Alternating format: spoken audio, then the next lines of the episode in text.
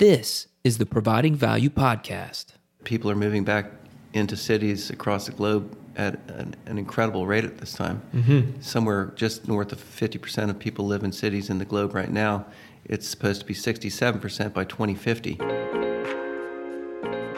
Hey, I'm Zach Doris, and you're listening to the Providing Value Podcast, a show that features the numbers to know and the perspectives that matter in the commercial real estate market of greater Nashville, Tennessee. As a commercial real estate appraiser and lifelong Nashvilleian, I provide you the same insight and tools that I have discovered talking with some of the most trusted voices in our industry. Join me today as I speak with Mark Deutschman of the City Living Group about Nashville's urban residential resurgence, the history of 12 South, and how to pick up the pieces in the aftermath of the Nashville tornado. Hi, and welcome to the Providing Value podcast. My name is Zach Doris. I'm your host today, and I'm here with Mark Deutschman of Village Real Estate. And uh, Mark, welcome. Well, thanks for having me, Zach. Uh, so glad you're here. As always, glad that you said yes, yes to this. You've always been a very helpful uh, market participant to us in the commercial real estate world doing appraisals. And so always hearing your voice and, and hearing your take on things is something I wanted to bring out. Mark has been in the real estate industry since 1986. He founded Village in 1996 and Core Development in 2003 and the City Living Group in 2005. Village grew to employ over 350 agents and staff during Mark's ownership, and in 2019, Mark sold Village and now serves as chair emeritus that's just the big flyover, Mark. But I want to hear more detail. What? Tell us about your history here. Tell us about you. You are really first and foremost one of the residential guys that is here on this podcast. We've interviewed a lot of uh, commercial real estate market participants, but you're one of the first guys who started out on the residential side. And so, talk to us about that. Talk to us about your history here in Nashville and how you've gotten to where you are today. When I arrived in Nashville in 1986, I ended up landing in Hillsboro Village. I have a friend who I'd met out west. Um, I came to Nashville in 86 without a real estate license. I had a marine zoology degree at the time. And I never left. Um, I ended up working downtown because my friend had an office in St. Cloud Corner at the corner of 5th and Church. And I remember walking downtown and just feeling that Nashville really was a hollow shell, mm. and it certainly is a hollow shell of what it is today. Mm-hmm. It felt almost cold, like there was wind blowing through the city, and you'd have 48,000 people at the time coming in and working downtown, but then it would just end at the end of the day, and everybody would go back to the suburbs. Mm-hmm. Um, I got involved in Hillsboro Village because my friend Joel was uh, involved in a streetscape committee, neighborhood relations with Vanderbilt University, uh, Hillsboro Village at the time had just pushed back on Vanderbilt and decided that Vanderbilt needed to stop expanding their boundaries. And mm. they were reforming their neighborhood commercial district. They were considering what they can do to become a good, vibrant neighborhood commercial district um, in the future. And I got involved just to do something. I got a real estate license because my friend had some assets and I thought I might help him sell them. But when people asked me what I did, I said, Well, I sell real estate within a one mile radius of Hillsboro Village. So it was my first sort of unique selling proposition the first time I went out as a realtor, and the strategy worked. Yeah. So soon I was selling 27 homes and 43 homes, 62 homes. And, you know, people would say to me, That's all you do? And I said, Yes, but I know that Vanderbilt wants to bring their employees back to back to campus. And I know that the Music Row eccentrics are starting to like this Belmont Hillsboro neighborhood. And I know which houses are coming on the market. So if you know somebody who wants to be near Hillsboro Village, I'm your guy. Yeah. And so this was in the late 80s. And you basically branded yourself with a one mile radius. Yes, that, that was my first branding effort. Yeah. And, it, and like you said, it worked. Mm-hmm. So, how did that traverse into as you grew in this market? Now obviously you're not only a part of Hillsboro Village, although we are actually sitting right now in your office building in Hillsboro Village, kind of your your home stance here. but you've done so much more in the history of this city in the last 30 years. Tell us about how that grew into where you are now and kind of what's happened since then. So there was just an evolution, a thought evolution for me, where I started seeing how doing community work could add value. And then you mm. combine it with sales and marketing and trying to help people move back to urban neighborhoods, you know, to convince people that that might be a good idea to take the boards off the windows and the bars off and come back in and build community. And then I could see how even using sort of fun things, I don't know if you know it or not, but I was a juggler mm-hmm. uh, when I came to Nashville, mm-hmm. and I was mm-hmm. quite a very good juggler. I was, you know, five, six, seven balls. And one of my first customers had been, uh, she had been a professor at Stanford University she came to town and I realized she was an excellent juggler. And in 1987 88, we started the Nashville Juggling Club. But that said, I would bring that back and help with the Halloween festivals in Hillsboro mm-hmm. Village, use it as a tool to attract people to open houses. And even the fun side and the creative side could express itself in real estate and community and bring people together.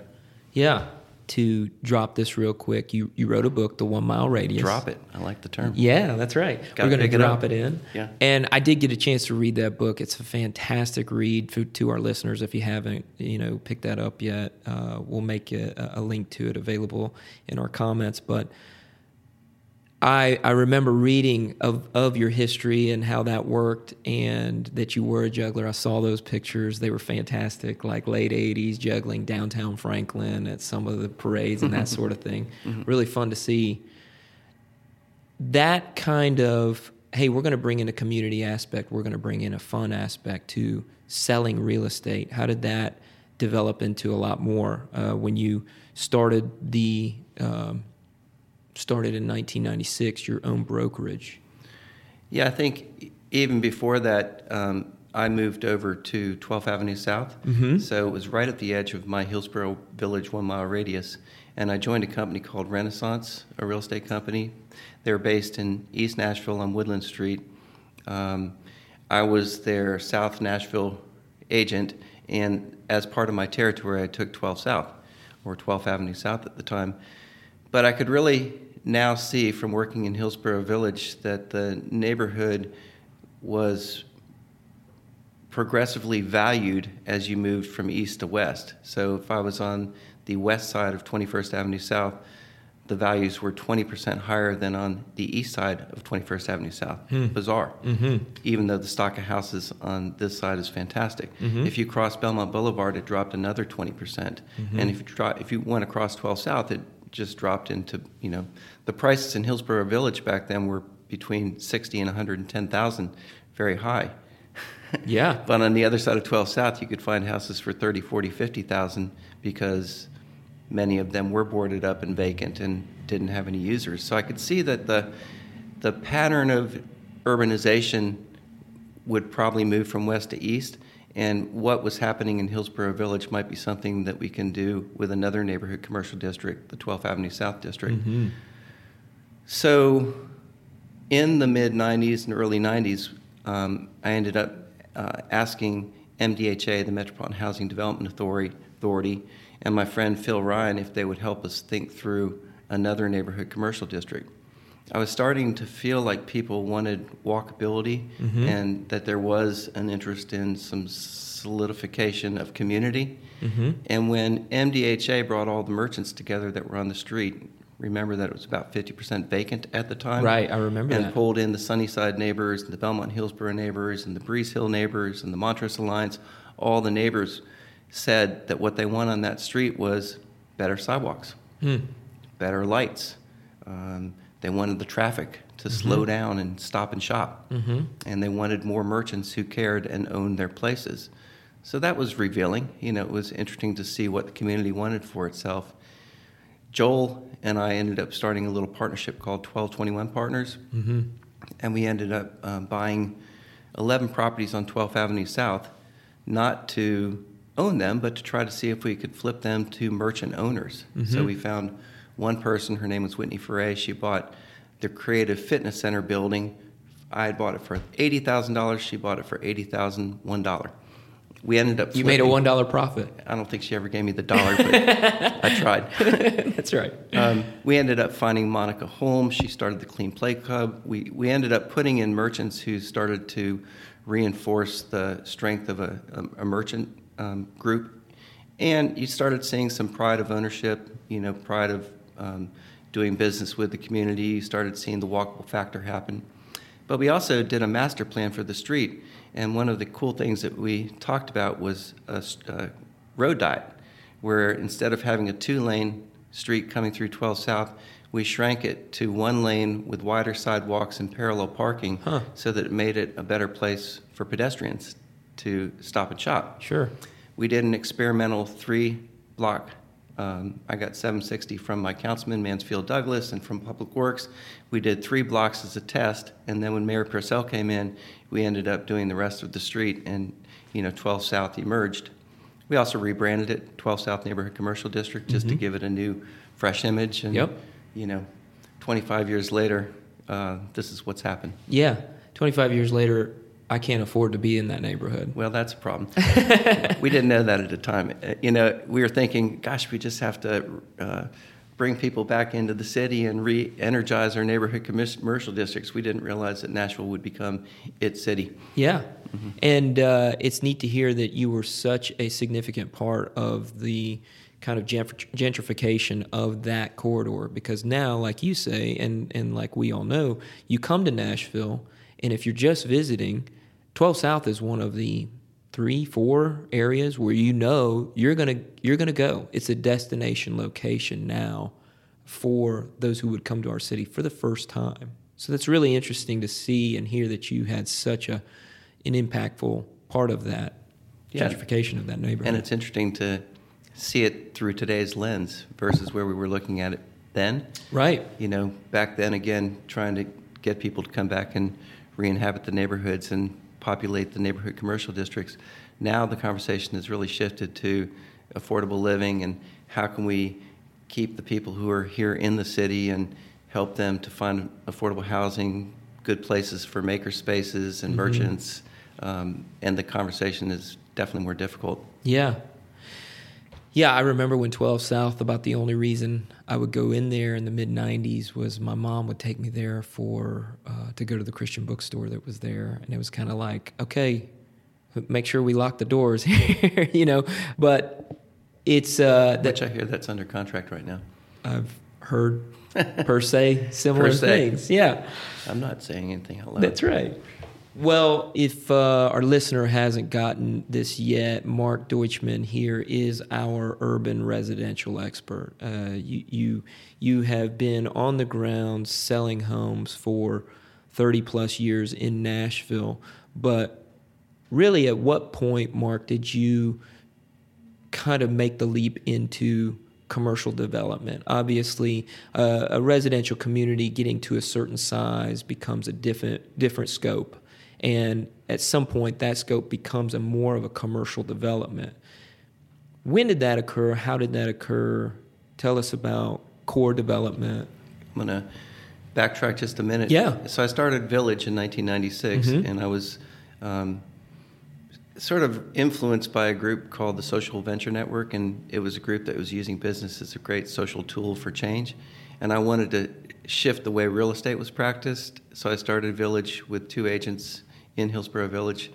And we set to number one, change the way real estate was practiced, but number two, to work throughout the city and the ring neighborhoods to help what was happening in Hillsboro Village and later 12 South happen in Sylvan Park, East Nashville, Germantown, et cetera, with plans to go to the core when Nashville started thinking about redeveloping housing in the core.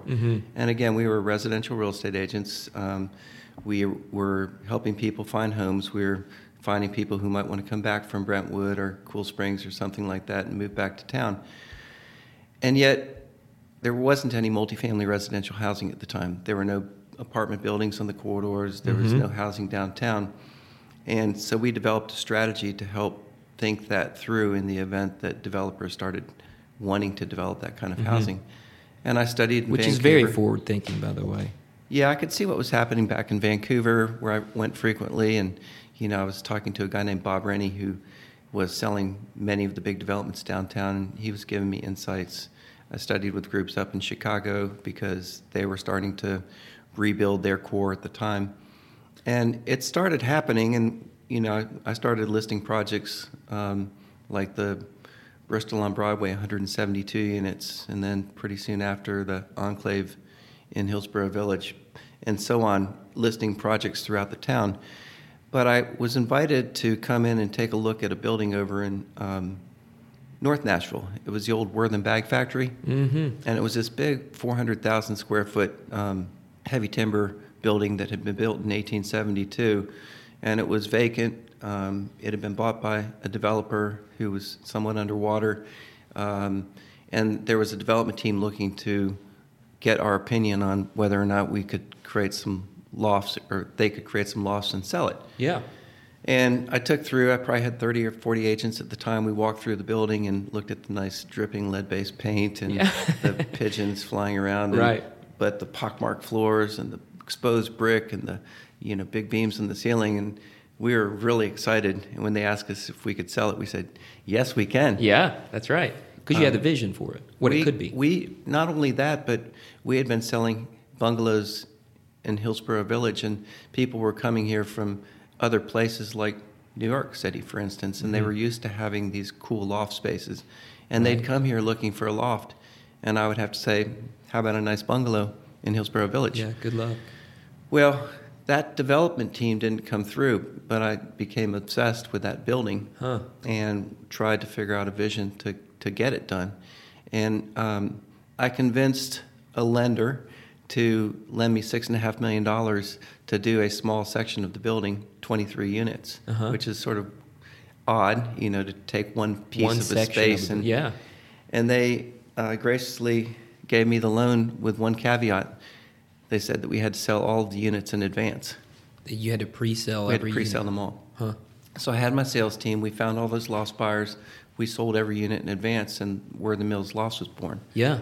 Which is now a 351 unit project that anchors a section in, in Germantown. Right. But it wasn't what it was then. You know, there weren't any neighborhood services back in 2003 as we got that project started. Mhm. Um, you didn't have any housing downtown. People weren't used to the loft living. You know, you can look at it through the lens of Germantown is one of the most walkable, interesting neighborhoods in our city today. Mhm. But back then, it was you know definitely pioneering um, to be a resident. So we got some really cool people. Yeah, that that really set a benchmark for our city, I think, in adaptive reuse of older buildings to see how they could be successful. And I, you know, that was one of the things for years we would mention. Well, yeah, look at look at Werthan Lofts. Mm-hmm. You know, they did it. There's got to be some de- demand, and and the fact that you did pre-sell, I'd be interested to know what kind of demand do you, do you remember off the top of your head for those 23 units? How long did it take you to really market and sell those units? I mean, it was different. And if you look at the first phase of Werthan, it's different than any other phase because we brought in 23 creatives. I mean, probably 50 creatives to get 23 to buy Mhm. and let them, we called them bays. You know, you'd look at a window and you'd go from front to back, and a bay was 400 square feet. Yeah. Well, you could get two bays, three bays, four bays. You could stack the bays, you know. And so you had this weird stacking process, but a really interesting configuration because everybody got to pick their own unit, Huh. and we designed around it. Wow. Uh, we didn't do that in later stages. It's not Sure. that efficient. Um, however, you know, as the process went on, the city was interested in seeing that done. And my friend Phil Ryan, who was with MDHA, was now the executive director of MDHA. And Werthan was in the Phillips Jackson district, and they had um, something called it was a redevelopment district, so they had something called tax increment financing. Hmm. And when we got to, you know, phases four and five, 120 units and 100 units, we actually were able to use some of the tax increment financing to take care of some. There was, you know, plenty of environmental remediation that needed to Mhm. happen and um, other things, and we were able to, you know, finish a building that was a difficult job because the city had the right incentives. Now, in exchange for that, we sold 20% of the units to people who made um, less than $35,000. Wow. And so we were able to sell units for incredible prices and get people started in home ownership and these are people who, you know, needed something at that price. I mean, we still need everything like that now. Yeah. Um, but um, we feel like we were able to get people on the path to home ownership, which I still believe is um, the American dream. You yeah. Know, it's one of those things that can help you build wealth over time. That's right. In terms of your core development group, tell us how you got into that. Was was Werthan what inspired Core, or did Core inspire Werthan? How did that work? Werthan inspired village development. Uh-huh. That's what okay. we called it at first. At first. And then um, we're invited to come downtown. There was a building right at Printer's Alley mm-hmm. called the Exchange, and, and then the old Banner Building. We were invited to come downtown because they were going to tear that building down and turn it into a parking lot. Hmm. And, um, you know, we are now developers, and instead of calling it Village, it was a different kind of business. We called it Core Development Services. I took on partners. Um, Aaron White and then mm-hmm. Hunter Connolly, and we ended up moving through downtown and you know retrofit seven buildings um, mm. and did some piece you know piece of work downtown in that time. Yeah. So with that said, you know we do a lot of residential subdivision development. We also do core residential development. What makes an urban residential development successful or different than going out into the sticks and you know breaking off 100 acres and doing 200 lots subdivision. What's in terms of the development of those two types of uh, different and even in the urban core there's different types of developments. You can do row townhouses you could do stacked condos. What makes an urban residential development successful in your mind and how does that all come together? Can you speak to that a little sure. bit? Sure I think it's walkability is a big deal. Hmm. You know, creating the walkable neighborhood commercial access mm-hmm. or the promise of walkability. Right. You know, because some of these are emerging neighborhoods and you can't build it all at one time. But if you build some residential density, then the retail will follow. Yeah, retail so follows you start, rooftops. Start building housing, then a lot of times, like downtown, we left the bases open and we either have art galleries or restaurants or other things mm-hmm. downtown. Many of our communities today, like Wedgewood Houston, we've done a series of projects. And when we started, it was really an underutilized uh, industrial neighborhood with very few services. But it was ripe for, you know, because of the walkability access, the proximity to downtown, the proximity to other neighborhood services, it was ripe to create the retail. And so, if we could come in and sort of set the vision and, and begin to you know, set the promise for community, set the promise for walkability, the retail and, and frankly other developers would follow, which is what's happening now. Yeah. So the promise of walkability, uh, the accessibility of the neighborhood on foot is one of the prime things that has to be there for a successful urban residential development. It's obviously more risky to go out into an unproven neighborhood and just go for that. Is that a tolerance that you've built up over time of saying, yeah, I can see this, I have the vision for this, I've seen, I saw 12 South when it was this, I see that here now. Is that something that you bring to this process now a lot more? I think I started honing that that visioning right, you know, from the very beginning with Hillsboro Village and realizing that there was a need to have a neighborhood commercial district, and there was need for a neighborhood champion, somebody to help bring some vibrancy to the surrounding community. Mm-hmm. And I think that, you know, following up with 12 South and then, you know, creating multifamily residential developments and even helping other developers sell these projects, you could see how, again, how the residential was a precursor to rooftops on the corridors. Um, you know, heading over to Germantown, also adding the, you know, development to the formula sort of added a tool to the toolbox where you can come in and, you know, add the development, but also have the marketing arm, and then having the community relations with people who can help, you know, create what you want to see in a neighborhood. That is maybe my my skill base. You yeah, know, your that's specialty. what I've been able to do. So it's not a stretch to look. You know, if you're looking at what's happening in 12 South, and then you go across and look at you know what's happening on 8th Avenue South, it's, and then what's happening in downtown and how it's expanding to Sobro. It was not such a big stretch to think that Wedgewood Houston would need to be redeveloped. I mean, it's and then same thing. I mean, it's not a stretch to be working over in the fairgrounds neighborhood and looking at the what's happening with fairgrounds, the redevelopment with the fair park. You know, what's happening up on Tech Hill, what's happening along that corridor with the new you know immigrant communities. Mm-hmm. Um, it's not a stretch to think that, that that's a viable zone. And then, you know, where do we go from there? Yeah. In your book, The One Mile Radius, you mentioned different urban residential buildings that you've developed or sold over the years, such as the Werthan Mills Lofts, Alloy, Icon, and Velocity in the Gulch, and the Chesterfield. But what you really speak to a lot, even more, is not just those developments, but actually building community.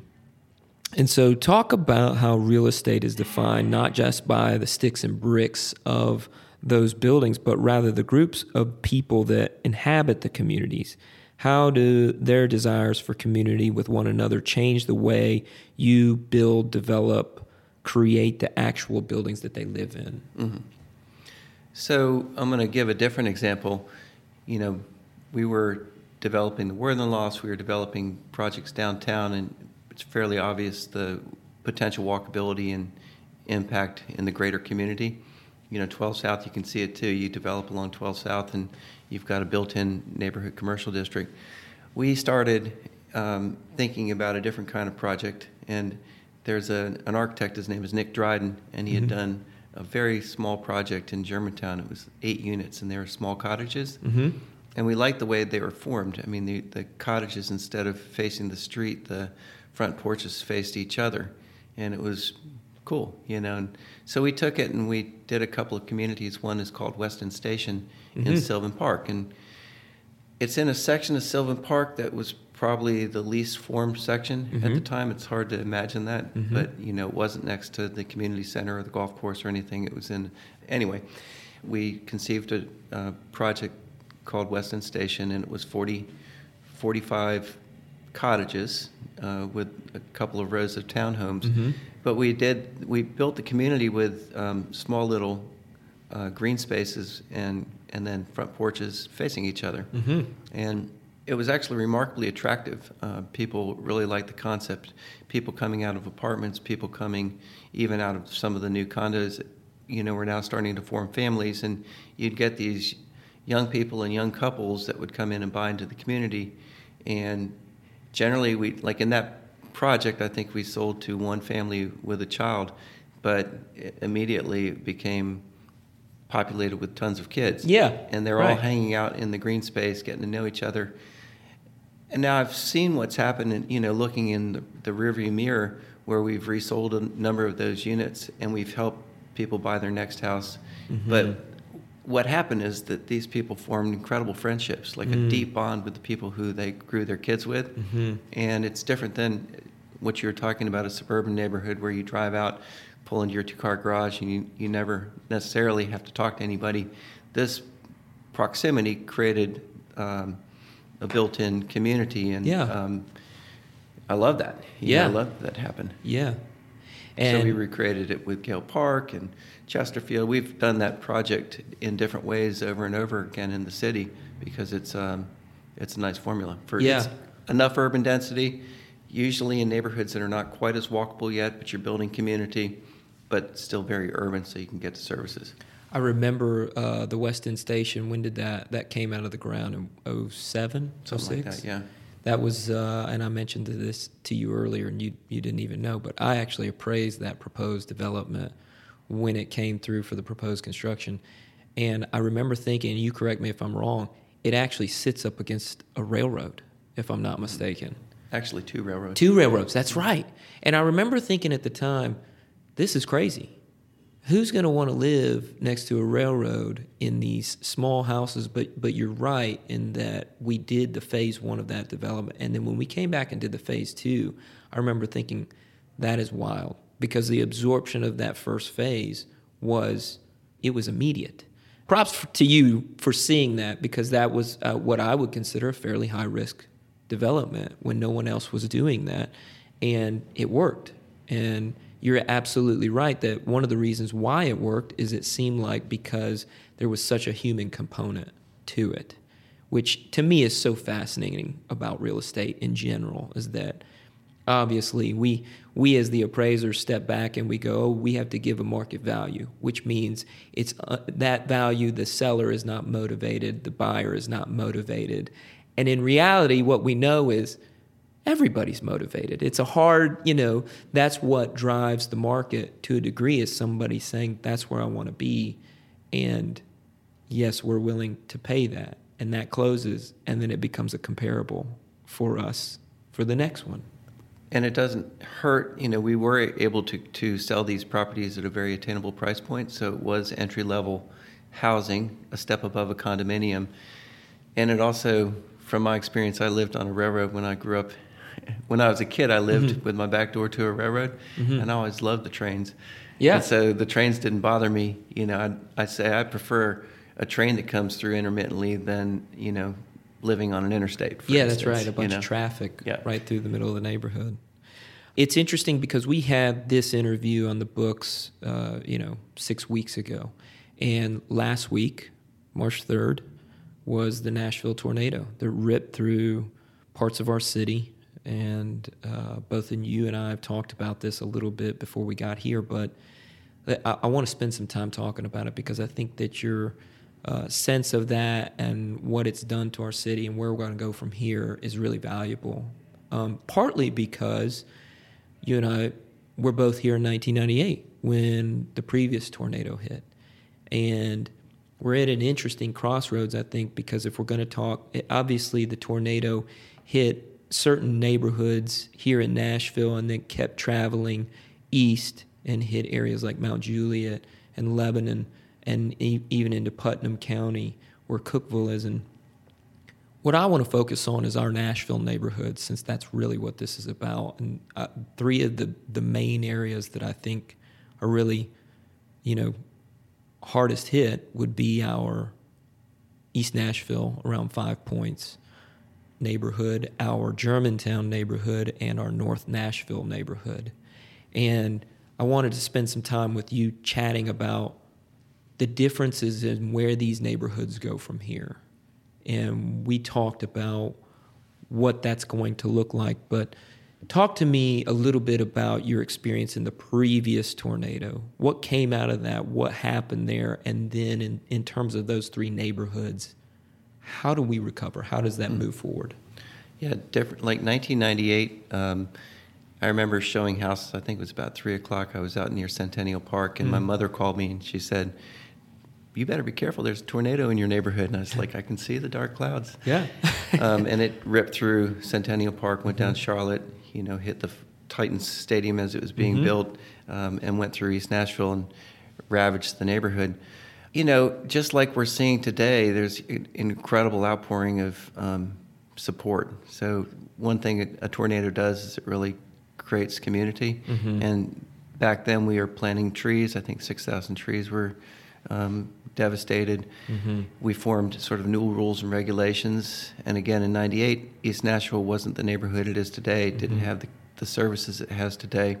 There was something called RUDOT, I can't remember what it stands for, but it started looking at the absentee landlords who were slumlords and, you know, forcing new regulations and actually putting design standards in for redevelopment. Mm-hmm. And so there was a, a very positive impact to some degree in 1998 about what happened today, if you look at it now, you know, it's built up. You've got um, East Nashville is an interesting neighborhood because it has multiple neighborhood centers. It's mm-hmm. not just one, mm-hmm. but one neighborhood in particular, the Five Points neighborhood, just took the brunt of it. Yeah, and it came right down sort of Main Street and um, mm-hmm. Woodland Street and hit Five Points. Um, my friend Kim Hawkins, she's the chair of the Urban Land Institute. She's got Hawkins. She lost her offices. Mm. Um, one of my teammates on the City Living Group. Her husband owns three restaurants, four properties, you know, mm. including the Beyond the Edge. They all got hit, trees in the roof. Yeah. You know, another friend, she's an architect. Her house had the had the roof of a grocery store in her front yard, and mm. she's devastated. Golly. So I was over there assessing another friend. He's an architect. His the buildings on both sides were destroyed. He was sort of miraculously spared. So it's wow you know, it's selective. Mm-hmm. I could see right, you know, even from the very beginning, besides the Gawkers, I could see the ener- the energy coming in from the neighborhood. Right. And we went back uh, and did sort of workforce and went up Holly Street, you know, all the way mm-hmm. out and started cleaning up and seeing the neighbors helping neighbors. Mm-hmm. I feel like it will rebound reasonably quickly. It's mm-hmm. it's a difficult thing, but I can feel like the neighborhood really supports the neighborhood commercial district. Um, it's a valuable um, it's a valuable service, and I think as many merchants as can will rebuild and um, you know rise again to create the strength that East Nashville wants to be. Yeah, and do you remember in 1998 about how long that takes? I mean, it, it obviously is going to go faster for mm-hmm. some individual properties, but getting back to some normalcy. Uh, it's case to case. I mean, yeah. Again, the weird thing is you can, you know, you go up Holly Street and it's a war zone. You've got, you know, houses that will never be rebuilt, and mm-hmm. then some that got touched and will, and so it's going to there'll be rebuilding efforts, there'll be demolition efforts, you know, there'll be, you know, historic overlay, you know, looking at new build and thing like that. But then you have the neighbors three blocks away that weren't impacted at all. Mm-hmm. And so you've just you've got a most of East Nashville didn't get touched. Right. You know, so you've got a strength of community that can help those who did get hurt mm-hmm. rebuild, plus mm-hmm. the outpouring from all the other neighborhoods. And Germantown is very similar mm-hmm. to East Nashville in that we would probably both consider it a more developed or redeveloped area that has seen much gentrification in the last few years, uh, last 10 to 20 years for sure. But let's talk for a moment about North Nashville, because North Nashville is historically one of our lower income neighborhoods. It's the kind of place where those who live there, I was looking at some demographics this morning of that area, and we have the ability to just kind of pull, hey, how many owner occupied units, how many renter units, and that area is predominantly tenant occupied. And a lot of those homes being older, some of, some of the owners who have been there have been there for 40, 50 years. If somebody owns a home, sometimes it's been handed down and they don't have a mortgage on it. They also may not have insurance on it. So there's, from a standpoint, from the real estate standpoint, obviously you and I both love to see gentrification, but from a human standpoint, there's this entire community which really feels like it's in a danger of being displaced. Because how do those landlords who own maybe low income housing recreate reconstruct those buildings and maintain the rents that would allow those people who've been there historically to, to live there continuously into the future. That's something that I'm really actually struggling with in, in knowing what how does that work? Do you have any sense of moving forward for that community? What happens there? How does that play out? Well, this I mean, North Nashville, you know, Chestnut Hill is another very poor mm-hmm. urban neighborhood. I think in a way one has to focus even without the tornado. The tornado devastating, but then even before that, it's really important to focus on the owner users, mm-hmm. the folks who have haven't owned their homes and and hopefully helping seniors to age in place in their communities. You know, give people the tools so that they can first retrofit for energy savings, so that their costs come down um, maybe come in with organizations like Rebuilding Nashville Together mm-hmm. and do some of the heavy uh, infrastructure work to help lift the houses up so that it becomes more valuable than it would as a teardown. Mm-hmm. And helping the seniors age in place because it's not just the seniors. A lot of times you have seniors and then their kids and even their kids living together. And if you can save the house for the senior, and this this is even post tornado, if you can look at it through the lens of let's make sure that we're helping those who can rebuild and can live here so you save as much of the fabric of community, then you're going to help slow down the narrative. There's better possibility of those people passing on the homes, like you said. It could, it might already be passed on, but mm-hmm. if you can help rebuild something and make it better, then you can pass it on. It reminds me of the Go Green days back in 2009 10, 11, 12, where we were retrofitting houses for energy savings. And we did do a study in Chestnut Hill with a guy named Jim Fraser, James Fraser. I think he works with NOAA to some degree right now. And he had found that um, many 300, you know, they did surveys of 300 people, and they found that the number one cost of um, these seniors was the energy. They didn't have mortgages on their house, but the houses were energy sieves, and so we Wow. ended up getting sort of figuring out a way to get grants to help retrofit 200 homes in Wow. the neighborhood for energy savings to help people save in place. But we did go over to North Nashville at that time, and we got a grant from through TSU and the Department of Energy to do some 50 deep retrofits in the North Nashville neighborhoods. We call it Go Green North Nashville. Um, and I know that rebuilding Nashville together is up in Bordeaux, and they're they're focusing on a, a section of the community to do the same. You know, building community, pulling people together, helping people realize this is a good th- thing for them, and creating the trust and the base so that people recommend that their other neighbors do it. I think that's the kind of thing that one could look at. I don't know all the stats about absentee landlords, but one one can look at how do you help those who can stay in place. Yeah. The landlord's a difficult. That is a difficult um, conversation because if you've got a small mom and pop owner who owns a few pieces of property, um, you know, what are they going to do? Are they going to rebuild the same thing again, or would they just sell it to somebody else and let somebody else do what they're going to do? I'm not sure what the zoning and the, um, you know, what is the overlay in the neighborhood. Right. Um, I'll refer a little bit back to um, with ULI. We had a we have a group called the Building Healthy Places Committee, and we've been looking at the Charlotte corridor, but then a little bit to the north of that, looking at. Um, we were actually invited to do a study for the mayor's office under Mayor Barry um, for transportation. We were thinking about the transportation plan on Charlotte, but we were also thinking about aff- affordability and what does a transit node do, and then what if you build walkable communities? What would that do for affordable living? And there is a document that sort of maps out what that particular zone thought about as far as transportation, walkability, and affordable living. And I'd almost like want to pull it out and have a look at it and see what was recommended there because it might apply to some degree to Jefferson Street and what's Yeah. going on around it. Yeah. Big picture, what I hear you saying there is it's going to be a long haul. Everyone's going to be a case by case basis, it feels like. And there's also going to have to be a community effort.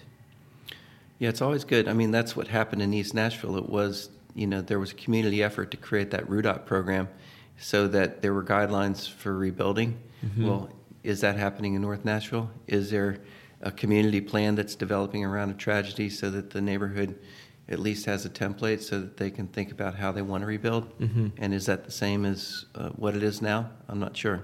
Right. Can you refer back to the plan of Nashville from the Nashville Civic Design Center mm-hmm. that did the charrettes over at the Randy Racy Center? You know, where all the residents came out and said, "What do they want for the neighborhood?" Mm-hmm. That's that's back in 2005, but maybe it's still relevant. I'm not sure. Huh. Well, yeah, it's a, it's not a wait and see. It's it's a, we will see, uh, but it's also a, uh, you know, I know for myself having many friends in those areas, uh, North Nashville, Germantown, and East Nashville, the day of the tornado. I mean, I, I walked over there with a chainsaw and spent the next eight hours, you know, just going. And so I do think that there is going to be a, a piece of that where everybody has to get involved at some point um, if they care about this city. And so I love that's that's one of the reasons why I wanted to get you here. Obviously, was because I know that you care about this city in a deep way. That is not just, hey, what's the bottom line, but really and truly, you care about our growth, and it's clear that you care about that long term growth. Just, I mean, you know, I know there's been an outpouring of financial help too, but there are groups, of course, like Hands on Nashville that came out of the Great Flood. You know, they sort of lifted up to help create volunteer groups, and you can work with Hands on Nashville and find out how to give of your time and energy. But there's groups like Hands on Nashville, Rebuilding Nashville Together. The Community Foundation has efforts where you can give financially if you're not able to give your hands-on effort because not all of us can uh, run a chainsaw. yeah, that's right. Getting out there and picking up things might not be the best for you too. But Yeah. you know, open up your wallets and, Yeah. and give because I think there's some great organizations that can support good work for those who can. That's right. And truthfully, I think you know the first effort is the pickup, cleanup. You know, and there's that that happens, and then it gets more professional from there. You know, you come in with the first round of community, and then you have to try to engage a more professional That's right. group to do some of the heavy lifting. That's right. Late in the week, last week, uh, it was if all you can do is pick up trash or you know pick up sticks, you almost were standing around with nothing to do, which was a a sweet thing to see that that had happened so quickly. But then that that need for skilled laborers. Well, we need guys who can put on new roofs. We need carpenters. You know, that's the kind of thing where mm-hmm. it's like that's going to be a longer haul. And you're right. Not everybody can do that, but they they can help that effort mm-hmm. by looking up some of these, and we'll put those in some of our comments. Yeah, for I the mean, show. you know, the tree foundation. You know, there's places where you can come back in and plant trees. You know, I mean Mhm. that these kind of efforts will rally around a tragedy like this, and hopefully, you know, create a verdant community in the future. Yeah, you and that was in your book. You said I'm going to read here because I, I love this. At the heart of my work, I create community at the core and work to create vibrancy in the city because I'm an environmentalist concerned with the planet. The question there that I had after that was what can Nashville do moving forward to be smart about growth and make sure there isn't massive, unthoughtful residential development? And it sounds like there's an opportunity there, like you're talking about, uh, just a bigger plan of, of continuing to move in those neighborhoods in that way. Yeah, there's. I think I've been saying it for a while, but I, I think that the cities are the most environmentally friendly place for humans to live. You know, if we continue to sprawl and take take over the farms and take over the streams, and you know, it, it has devastating potential for the planet.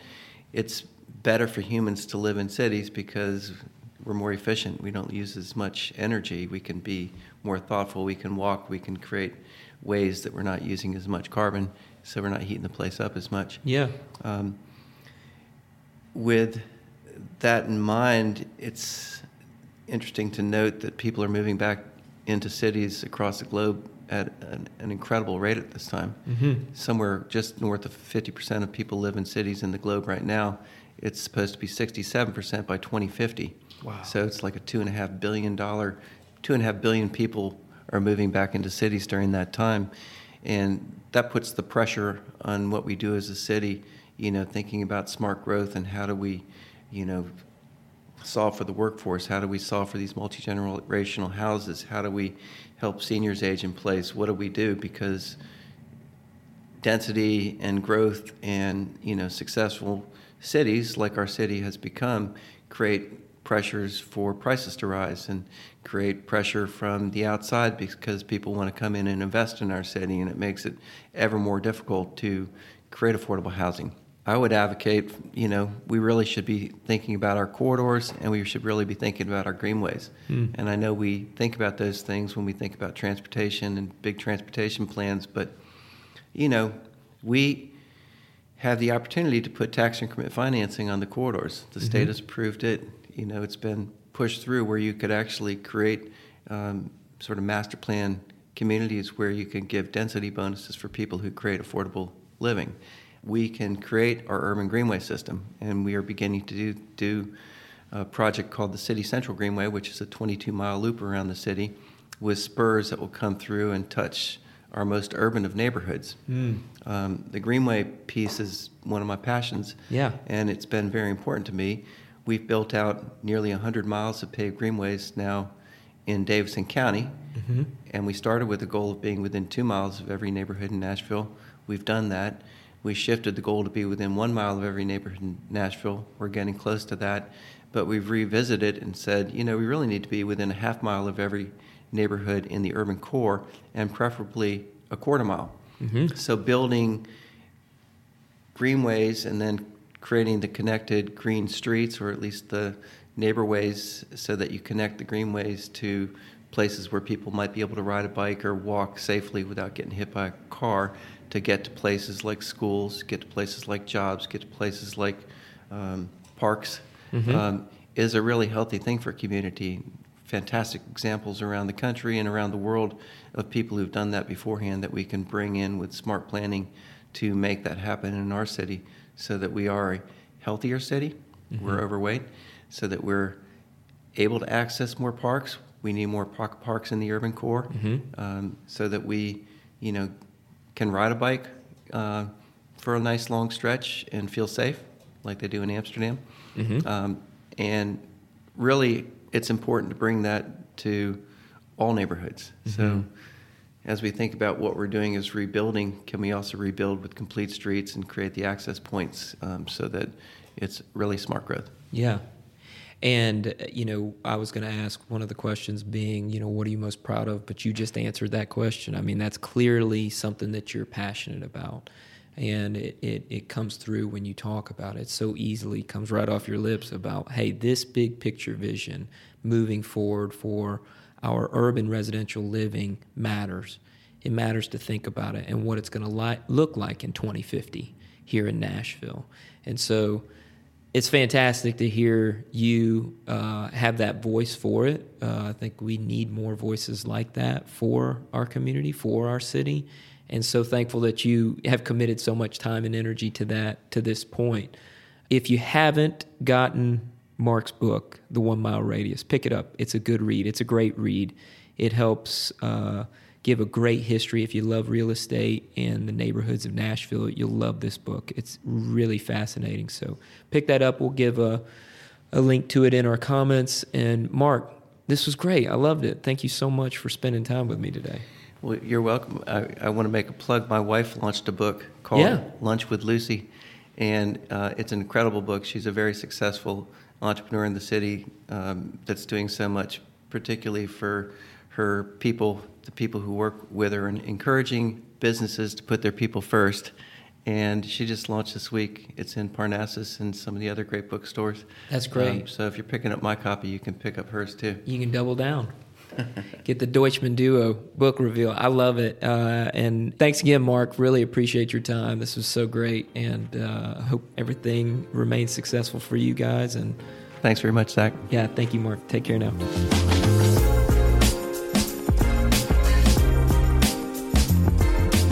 Thanks again for listening to the Providing Value podcast. I would like to thank my guests for their time and effort in making this podcast possible. I'd also like to thank our producer, Jesse Montagna, and visual artist, Brian Freeman, for their help as well. Please take a quick minute to rate and review this show. Your opinion matters and helps spread this podcast to more people in the CRE community. I note here that I, Zach Doris, have no affiliations, partnerships, or business associations with today's guests. The views, thoughts, opinions, and outlooks expressed in this podcast by my guests belong solely to them and they do not necessarily reflect my views, thoughts, and opinions, or that of my firm, the Z Doris Group.